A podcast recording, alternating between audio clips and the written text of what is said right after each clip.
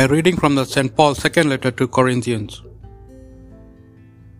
Even today, whenever Moses is read, the veil is over their minds. It will not be removed until they turn to the Lord. Now, this Lord is the Spirit. And where the Spirit of the Lord is, there is freedom. And we, with our unveiled faces, reflecting like mirrors the brightness of the Lord, all grow brighter and brighter as we are turned into the image that we reflect. This is the work of the Lord who is Spirit.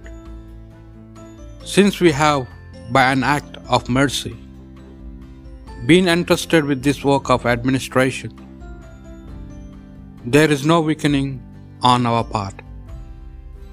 If our gospel does not penetrate the veil, then the veil is on those who are not on the way to salvation.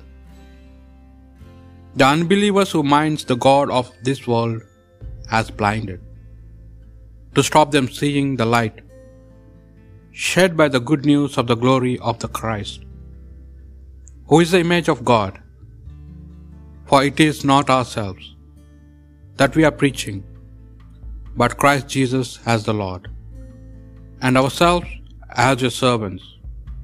For Jesus' sake, it is the same God that said, Let there be light shining out of the darkness, We are shone in our minds to radiate the light of the knowledge of God's glory, the glory of the face of Christ.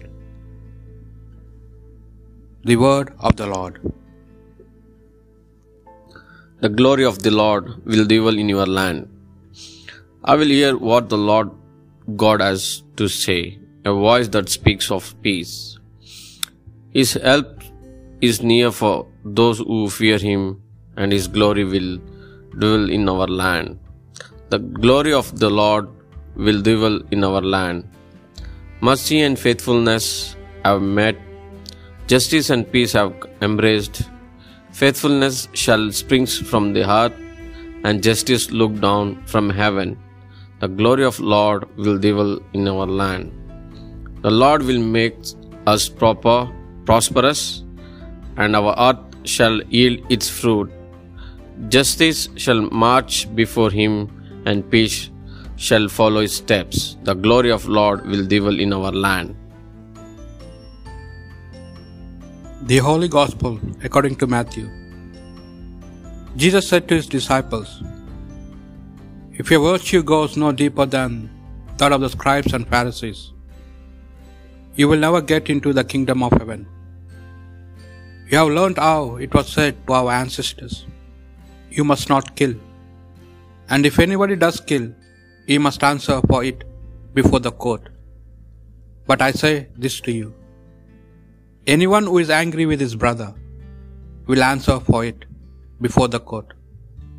If a man calls his brother fool, he will answer for it before the Sanhedrin. And if a man calls him renegade, he will answer for it in hell of fire. So then, if you are bringing your offering to the altar, and there remember that your brother has something against you, leave your offering there before the altar. Go and be reconciled with your brother first, and then come back and present your offering. Come to the terms with your opponent in good time while you are still on the way to the court with him, or he may hand you over to the judge, and the judge to the officer, and you will be thrown into prison. I tell you solemnly, you will not get out till you have paid the last penny. The Gospel of the Lord.